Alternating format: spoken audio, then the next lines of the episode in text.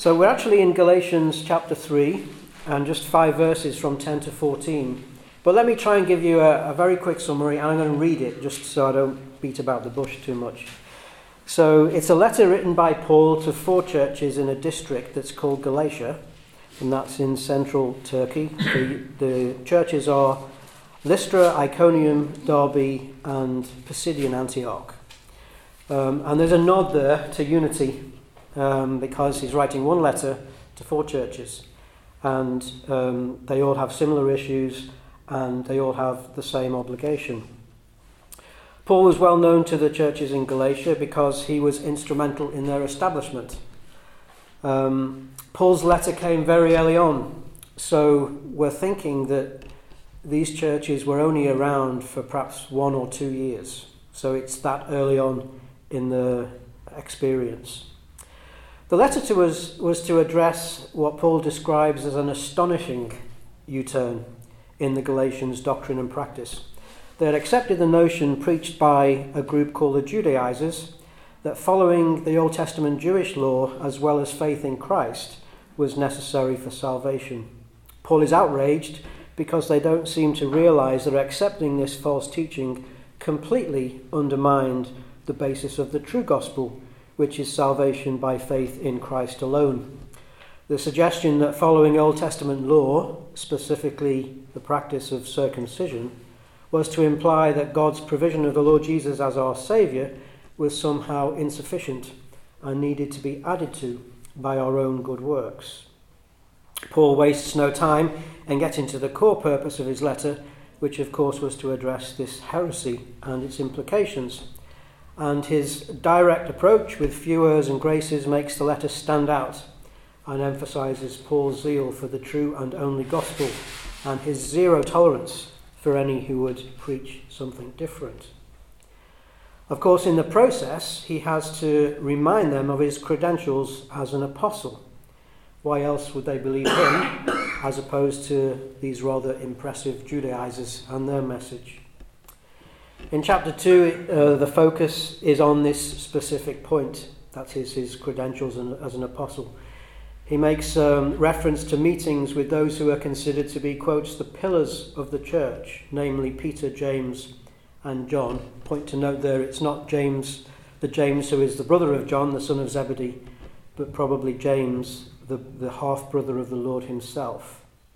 He emphasizes that he had conflicted with Peter during these, at least one of these meetings, on this very point about circumcision. And the issue had been debated and unanimously resolved. Um, Paul goes on to say how he himself was endorsed uh, as an apostle by those pillars who gave what he calls the right hand of fellowship as they were sent out as he was sent out with his friend Barnabas to go and preach the gospel to the Gentiles worldwide. Paul also stated that they recognized him, that in him they recognized the grace of God. So they were referring to the transformation that had taken place in his life, adding to his spiritual credibility and integrity.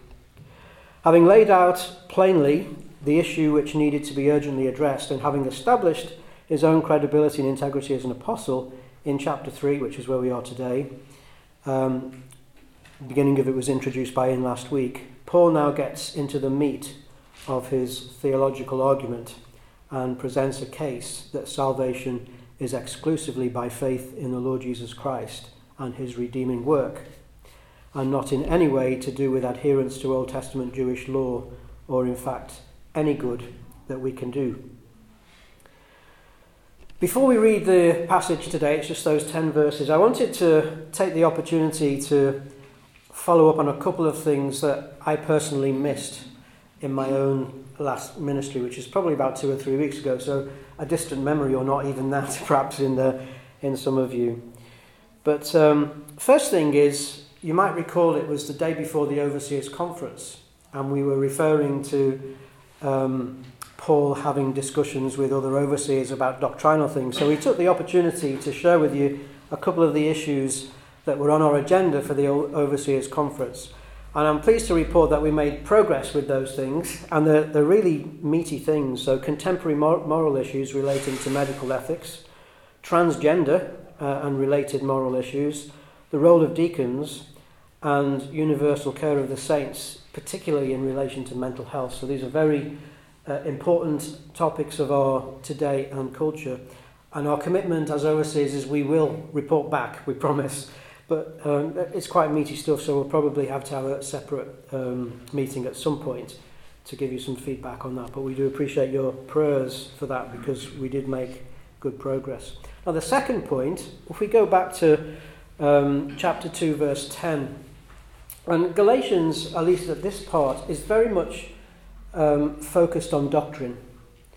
And sometimes we can be perhaps intimidated a bit by this idea of doctrine, you know, it's theory. And um, at the end of verse 10, there's what I'd like to call a Columbo moment.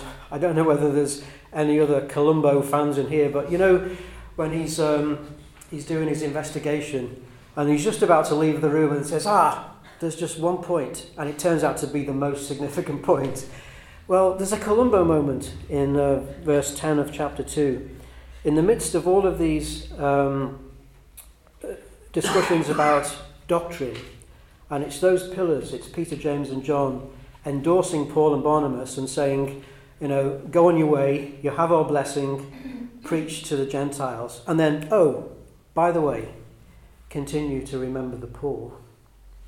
And it just struck me that um, you know, we need to balance um, doctrine with Christian practice. I'm going to say balance, I don't, I don't want to suggest compromise. I'm saying we have to get doctrine right and we have to get Christian practice right. And in this context, it was about continuing to remember the poor. So we're neither use nor ornament if we only have one without the other. We need solid doctrine, which is the core of Galatians, and we need it to be complemented by um, practical Christianity. So I'm now back up to speed, having said the things that I wanted to say. Let's go to Galatians chapter 3, verse 10. The um, title that David Woods has given us for this section is Redeemed from the Curse of the Law. So, um, the first part of um, chapter 3, which Ian dealt with last week, we're getting into the meat of the theological argument about salvation um, by faith in Christ's work at Calvary and not by works, not by uh, adhering to the law. And um, he goes back in those first few verses to talk about Abraham. We'll, we'll come back to that maybe in a, in a second. But verse 10 all who rely on observing the law are under a curse. For it is written, Cursed is everyone who does not continue to do everything written in the book of the law. Clearly, no one is justified before God by law because the righteous will live by faith. The law is not based on faith, on the contrary, the man who does these things will live by them. Christ redeemed us from the curse of the law by becoming a curse for us. For it is written, Cursed is everyone who is hung on a tree. He redeemed us in order that the blessings given to Abraham might come to the Gentiles through Christ Jesus, so that by faith we might receive the promised Holy Spirit. It's just five verses, and I'm a little bit of a, a bit ashamed to say that um, you know, the, the expression like Christ redeemed us from the curse of the law. Um, I know that's a familiar verse. Could I have told you it was in Galatians 3? I don't think so, not until I'd done my study. Uh, and it just seems to me that here is a key passage of Scripture. There's, there's many that drip off our tongue. Obviously, John 3 and 16 is one. But I, I would just encourage us to immerse ourselves in these five verses in Galatians 3 because they are so significant they encapsulate what the Christian message is all about in just a few verses. So, if you're into homework, um, maybe we should try and commit these verses to memory. That's the best way to um, get our minds into them. But I'm going to suggest that there are three uh, principles that we can draw out of these five verses. The first is the principle of the curse that is on humankind. Every individual is rightfully destined for the wrath of God and is of themselves helpless to do anything about it, and therefore hopeless. Point one. Number two, the principle of redemption of fallen mankind, the only just solution to this problem. God the innocent becoming the curse himself and in so doing procuring or redeeming our salvation. This is the ultimate demonstration of God's love. Number three, the principle of the righteous will live by faith. All we can do and all we must do is to believe. Let's go to our first point. So, the principle of the curse that is on humankind and I'm saying every individual is rightfully destined for the wrath of God and is of themselves helpless uh, to do anything about it and therefore hopeless. We can't get into the true gospel without talking about the wrath of God. And it's a topic that I'm guilty of avoiding because it's kind of a, a bit of a, a turn off. You know, it's, um, it's just easier and more comfortable to focus on the love of God, isn't it? And why would we worry people with the wrath of God? But it, it seems to me that we we can't um, be faithful in our understanding ourselves or in our preaching of the gospel unless we talk about the wrath of God. And it's like a, a bit of a chain. One um, one facet of God's character and our salvation leads to the exploration of another. So we're drawn to the holiness of God. We can't understand the wrath of God unless we understand the holiness of God. We're uh, drawn to the problem of sin, a damaged world, damaged individuals. We're drawn to think about justice. The wrath of God is about justice and God's requirement for justice. And justice implies satisfaction. So we're not dealing with a, a God who, whose moral requirement for justice cannot be satisfied. It can. And that's the, the centre of the gospel. Um, the specific verse we're thinking about is verse 10. All who rely on observing the law are under a curse, for it is written, Cursed is everyone who does not continue to do everything written in the book of the law. That quotation is um, from Deuteronomy 27, and it's, it's kind of laboured because in Deuteronomy 27 it's a whole list of things that the people must do. And after each sentence, if you don't do it, you're under a curse. And then there's a kind of summary. It kind of says, so if you are guilty of not adhering to all of these, then you are cursed. It goes back to um, something we were trying to share last Sunday with our friends at Community Kitchen. Um, and we were trying to answer the question where do thorns come from? kind of a strange thing, isn't it? But um, we were thinking that when God created everything uh, in those six days, as we have the accounts in, in Genesis, he says he looked at everything and, and God saw that it was very good. And um, there are many people out there who are eager to point out the things in the world that are not very good and saying, you know, how can God be a God of love and create all of these things? And they point to things that were never there in the first place. And if we go to Genesis 3, we get it written down and we have our hook to the point about curse. So this is after the fall of Adam and Eve. And God says um, to Adam and Eve, cursed. Actually, it's to Adam, cursed is the ground because of you. It will produce thorns and thistles for you. So we're introduced to the concept of what was once a perfect world, a creation in which everything was very good, to a spoiled world. And the transition from perfect to spoiled was sin. And um, sin is about not conforming to God's standard. And we have the expression, all who rely on observing the law. And what Paul is referring to is the documented um, Levitical law, if you like, in its simplest form, the Ten Commandments. Um, and um, he's saying these things are written down. And anyone who thinks that they can uh, satisfy God's requirements by adhering to the law is on a hide into nothing because no one can do it. It's a really interesting verse in Romans chapter 2.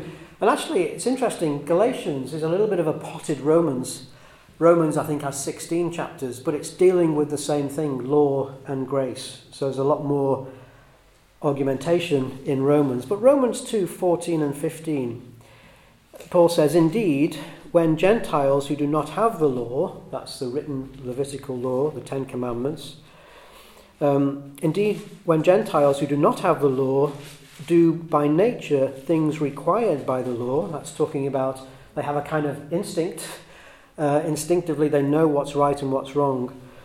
Um, they are a law for themselves, even though they do not have the law, since they show that the requirement of the law is written on their hearts, their consciences also bearing witness. So you've got the law written in two places it's written on the tablets of stone for the people of Israel, and that's the reference point. So, um, in Paul's argument, he's saying if we're living by the law, which includes circumcision and all those other things, 600 odd uh, commands, then we're cursed because we'll fail. And by the way, going to Romans, if you're a Gentile and you don't have the law, because the law was written for the Jews, actually, where does your conscience come from? And that's, that's the thing which differentiates us from animals and plants and all the other things of creation. It's, it's the bit about us that's made in God's image that makes us distinctive.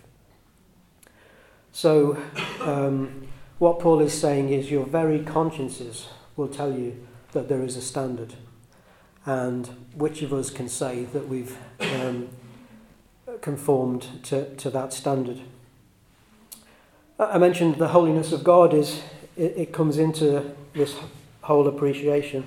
And there are so many verses on. I just pulled one from 1 John 1 and 4. God is light, and in him there is no darkness at all. I think that's a really great illustration.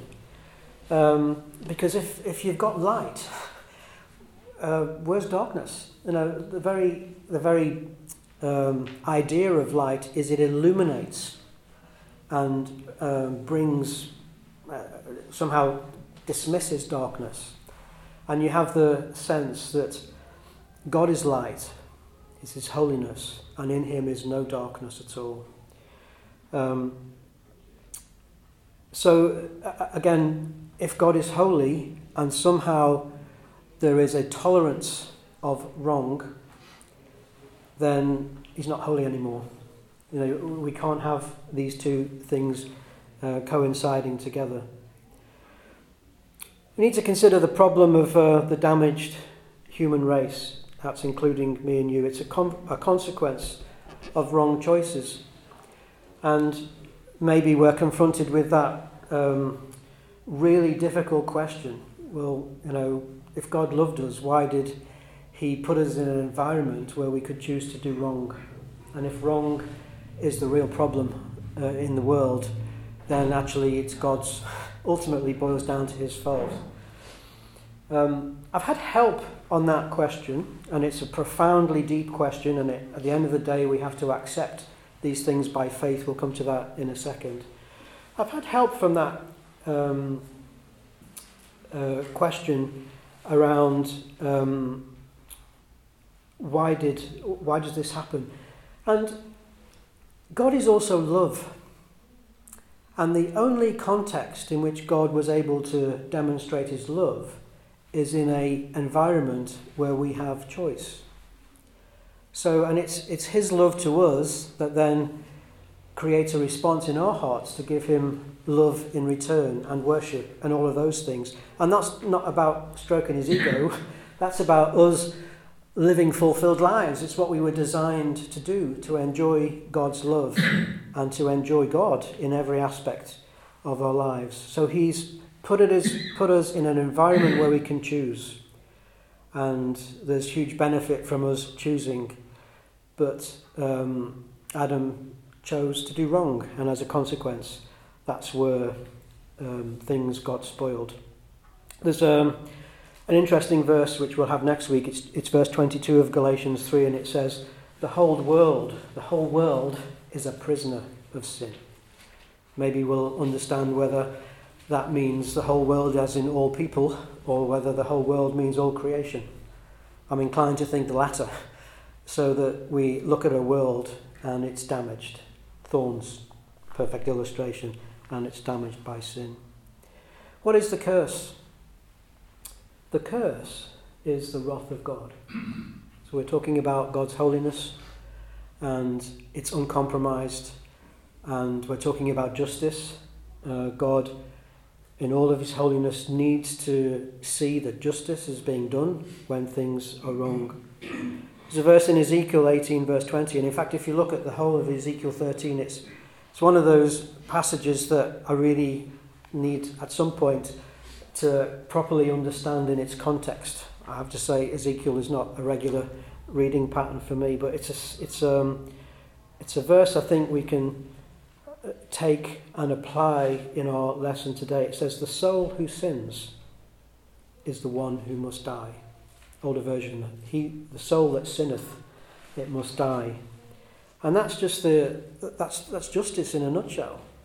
If God's justice is to be satisfied and his holiness is to not be compromised, then where there is sin, death has to accompany that. That's just that's just the way God is. Um, we then move on to justice and satisfaction, which leads us to our, our second point. We've had the, the principle of the curse of humankind, and that's about wrong choices that have impacted individual people, have impacted the whole world, which is affected by sin. The second point is this amazing escape that God has created, and it's the principle of redemption of fallen mankind. I said the only just solution, it's God the innocent becoming the curse himself, and in so, de- in so doing, um, procuring or redeeming our salvation, purchasing our salvation, the ultimate demonstration of his love. it's an interesting illustration that's not used very often, at least I don't think so. Um, Moses is up in the Mount, Mount Sinai and he's getting the law. So he's, he's having this uh, amazing interaction with God, and it's the law, including all of the detail for the tabernacle, that would be the basis of the worship of God's people. He's up there for six weeks uh, with Joshua and God, and he's um, the people are getting um, really restless. And they've come out of Egypt with all this gold.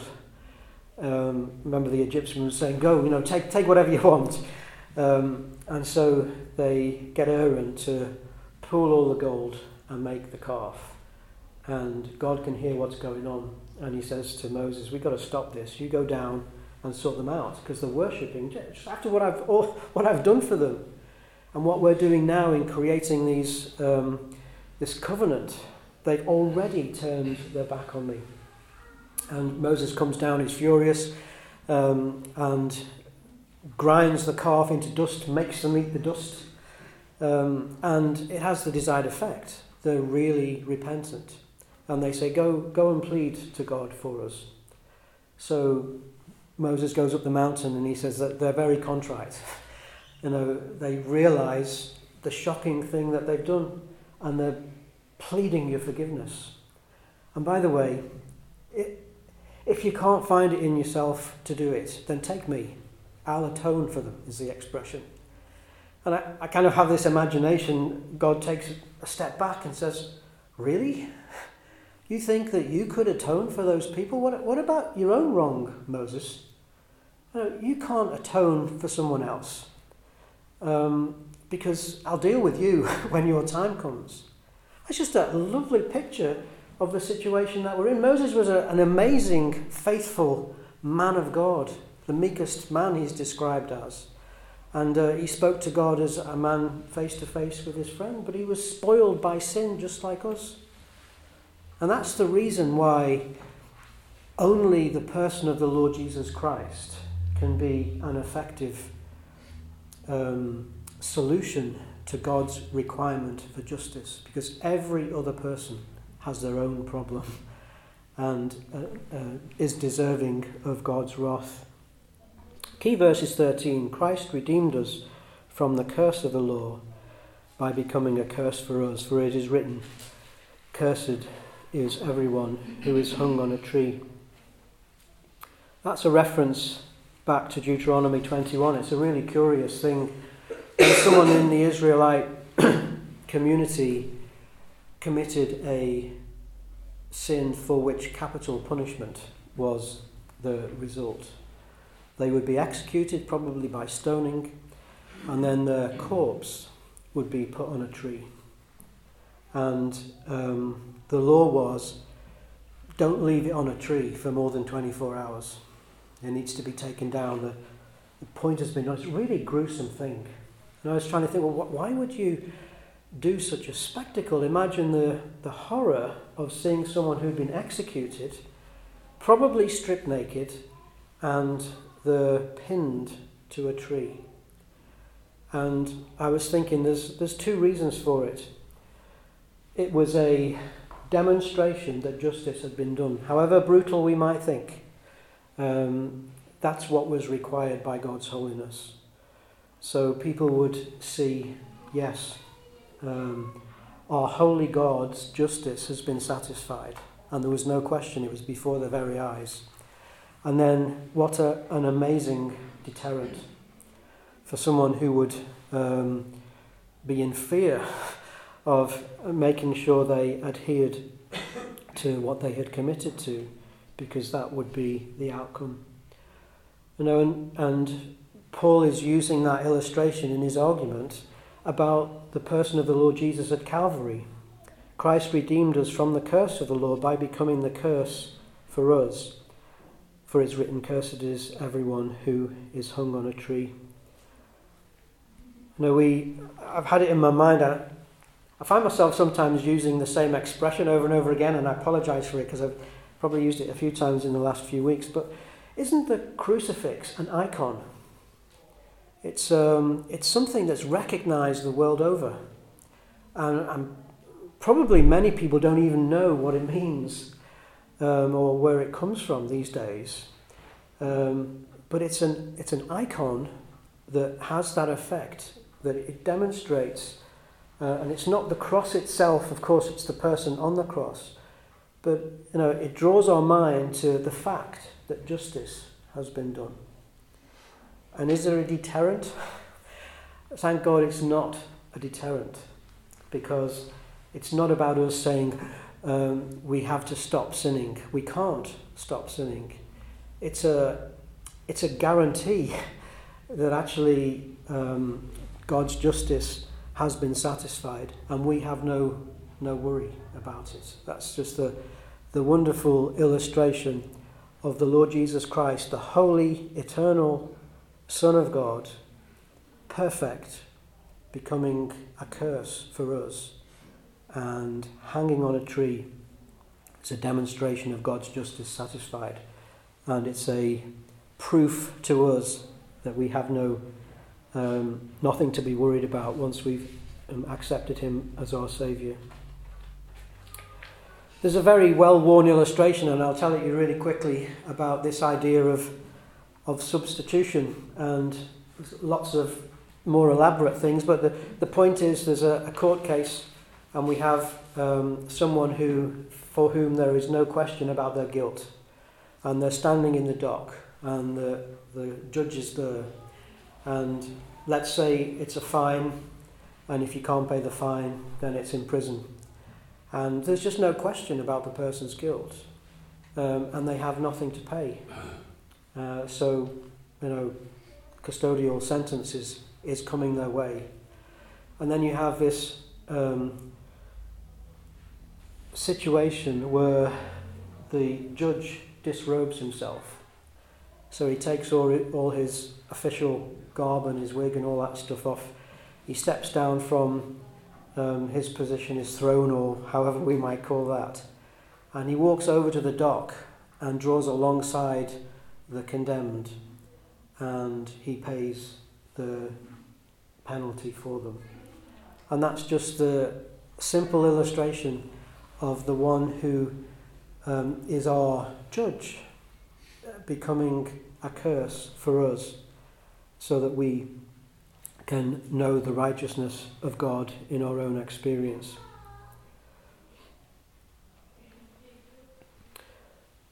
I was trying to think of how the Lord Jesus looks. This thought came to me as I was reflecting on cursed is everyone who's hanging on a tree, and it's the Old Testament point. The, the corpse of an executed person is there for all to, to see.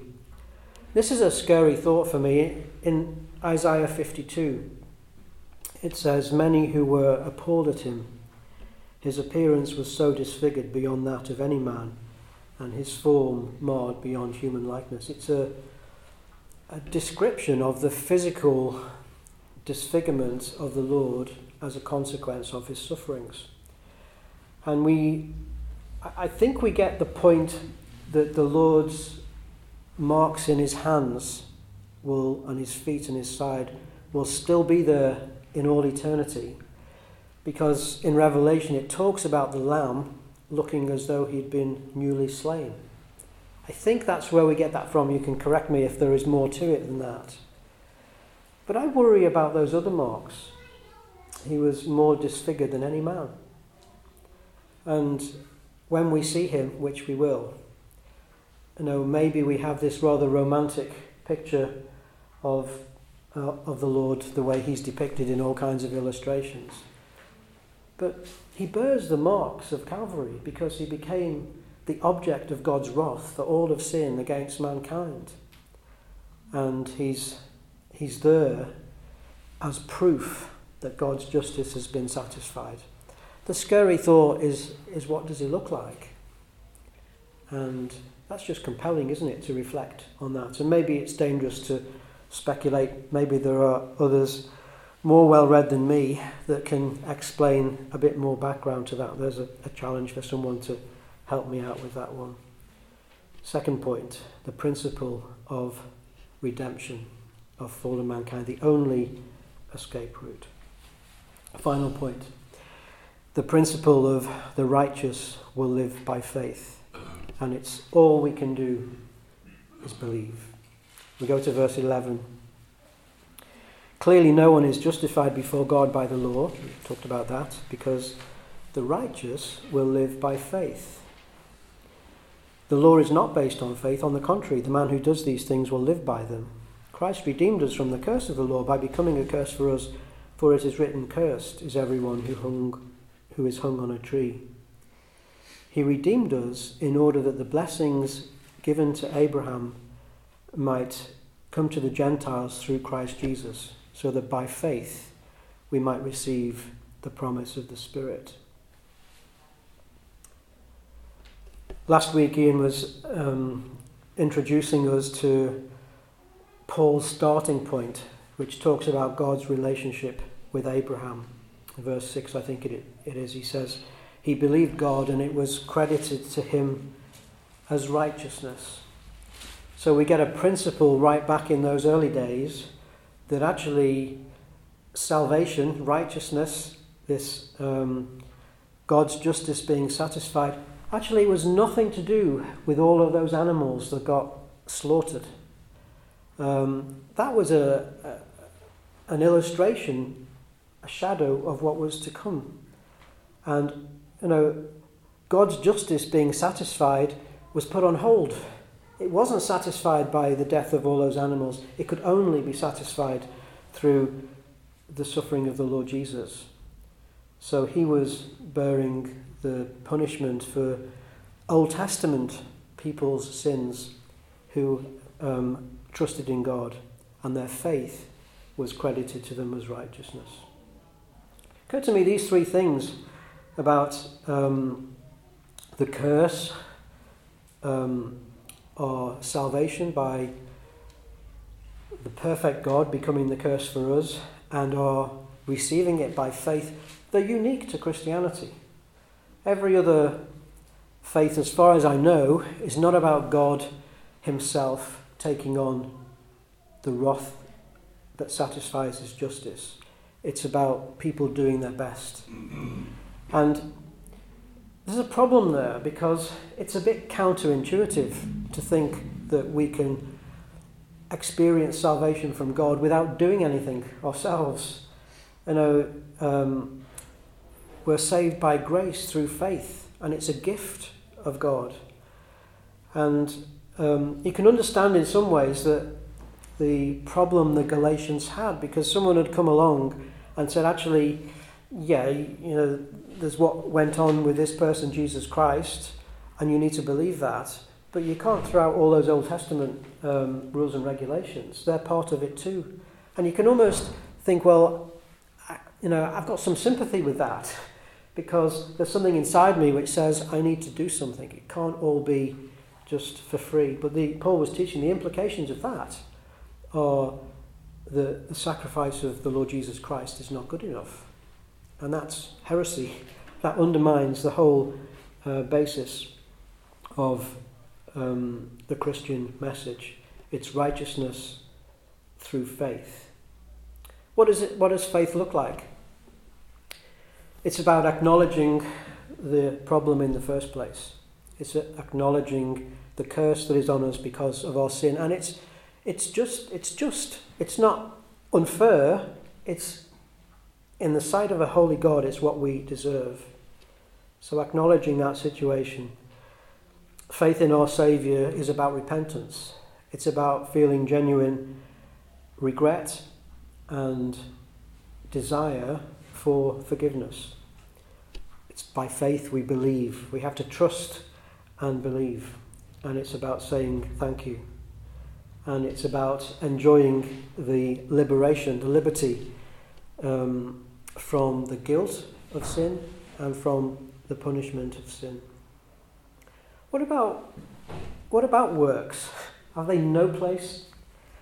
Uh, I came across a, a little statement. It says, "Our good works are not the cause of our salvation; they are the consequence of our salvation." A genuine saved person who has the Holy Spirit by God's grace, they've exercised faith in the Lord Jesus for forgiveness, their life is transformed. And the consequence is a completely new set of priorities that are seen in um, the good works that they do. That's James's message, isn't it? That faith without works is dead. It puts a big question mark. How genuine is a person's faith if there's no evidence of it? Um, and that's for us to reflect on. I mentioned that if we were able to embrace these few verses in Galatians 3, there is so much in there. We just touched on a few things, um, and I would encourage us to try and embrace them more. But it, what does it lead to? It leads to a richer appreciation of what the Lord Jesus has done for us. It leads to love from our hearts, and it leads to worship. And I just want to close with. Um, Romans chapter 11, and I mentioned that Romans is dealing with exactly the same topic, but in, a, in much more detail. It's uh, law and grace. And you get, get the sense that Paul has built up this argument, and he's, uh, you know, it's not dry doctrine, it's a, a thrilling truth that's been revealed to him, uh, a concealed mystery revealed, and he's owned it to himself. And it just prompts spontaneous worship. And you go to verse 33 of Romans 11. Oh, the depth of the riches of the wisdom and knowledge of God. How unsearchable his judgments, how his and his paths beyond tracing out. Who has known the mind of the Lord, or who has been his counselor? Who has ever given to God that God should repay him? For from him and through him and to him are all things. To him be the glory forever. Amen. Shall we pray?